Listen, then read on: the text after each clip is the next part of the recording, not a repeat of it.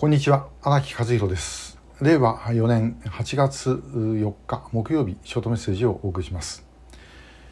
えー、韓国で今あの大きな話題になっている問題にですね、えー、2019年、まあ、3年前にあの起きたあ北朝鮮からの脱走漁民の送還事件があります。でこの時あの話はですね、えー、やってきた2人というのが、えー、実は16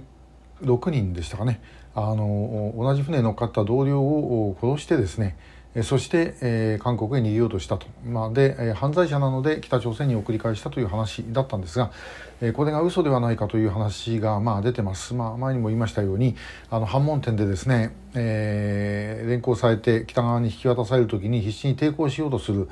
姿が明らかになってですね、え、問題になっているんですけどもこれについて、えー、NK 知識人連隊というあの韓国のですね、えー、脱走者の、まあ、知識人の方々の集まりがありまして、えー、そこの代表のキム・フンガンさんという方があの日本のメディアに、まあ、ありえないということを書いていました。でその中のですね あの理由でいくつか面白いことがあったんですけども、えー、一つはですね北朝鮮ではあの凶悪犯罪っていうのは起こりにくいんだということがありました。で、えー、北ではですね殺人を犯すともともかく問答無用で死刑になると。で、えー、なおかつその家族までですね類が及ぶことになると。だからもうそう簡単にですねあの殺人事件等が起こせないと。いうことなんですね。でいわゆる大量殺人、えー、というのはですねもうもう絶対にありえないことだということが書かれていました。それからもう一つはですねあの北朝鮮の一般の国民の中えということになればですねあのそれなりにお互い助け合うんですよということも書かれていたんですね。これはどういうことかというと、まあ、政府というか、まあ、労働党というか当局からの圧迫が非常に激しいので、まあ、ある意味で言うとその敵の敵は味方的になるんでしょうかね。それで、まあ、お互いにですね助け合う部分もあると。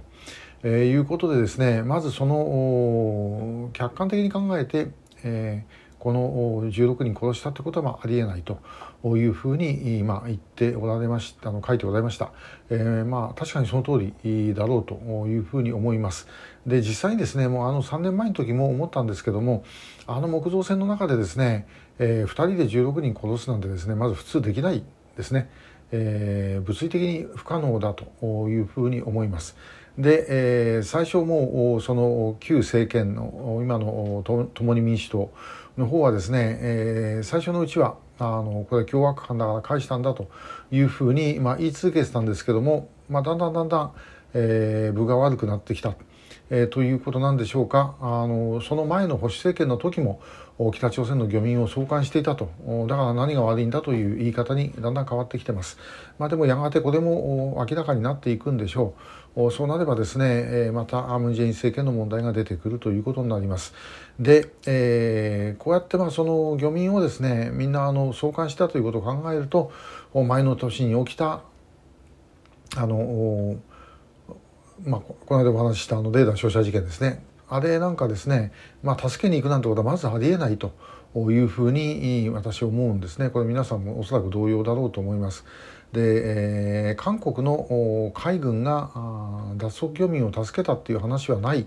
そうででこれについて、まあ、あのやはり、えー、ネットのメディアの中にはですね、えー、これ誰だったっけな？そのバンドビルダーさん。じゃあ、えーと、ファンドビルダーさんっつったっけ？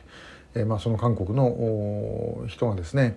えー、もう韓国海軍がまあ隠してんじゃないかと、まあ、これこの間お話をした通りですね、えー、だからまあということは逆に考えればなおのことあの大和隊の真ん中まで行ってですね。で、えー、日本の排他的経済水域の中に入って、えー、北朝鮮の遭難した。漁船を助けるなんてことがありえないということはもう十分にそれだけでもお分かりになるだろうというふうに思います。でこれここら辺はですねあの日本の政府も当然、えー、キャッチしてるはずなんですよね。ですからそういうのはもうどんどん情報を出すべきだと思います。別にその政府が直接ですねあの総理官房長官の記者会見で言う必要はありませんけどもまあどっかマスコミにリークすればですねそれで流れるわけですからそれぐらいのことはですねあのした方がまあいいんではないかと。いうふうに思います。でまた韓国政府の方も今まあなかなかあの支持率低迷とかですね、えー、警察の親分衆の反発とかあいろんなことあって大変だと思いますけども、まあ、ここでですねあの引き下がってしまうともう相手の思いつぼになるんですね。ですからもうこれ一発もう勝負でですねあの身を切る覚悟で、えー、相手前の政権のですね悪を出していってもらえればというふうに思います。で、えー、北朝鮮のそのまあ、えー、凶悪犯罪がないっていうのは逆に言えばですねもうそのこの3代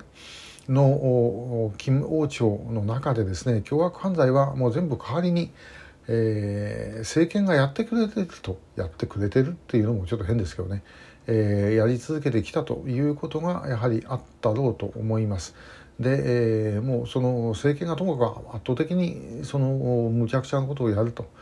いうことで一般の人たちはそこがまたあの逆のものもあったということなんでしょう。で、えー、まあいずれにしてもそういうものはですね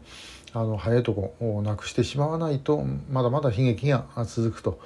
いうことなんではないだろうかなと思います。えー、今日は、まあ、あの漁民の送還事件に関してですね、えー、キム・フンガンさんが書いたことをはじめとしてお話をいたしました、えー、今日もありがとうございました。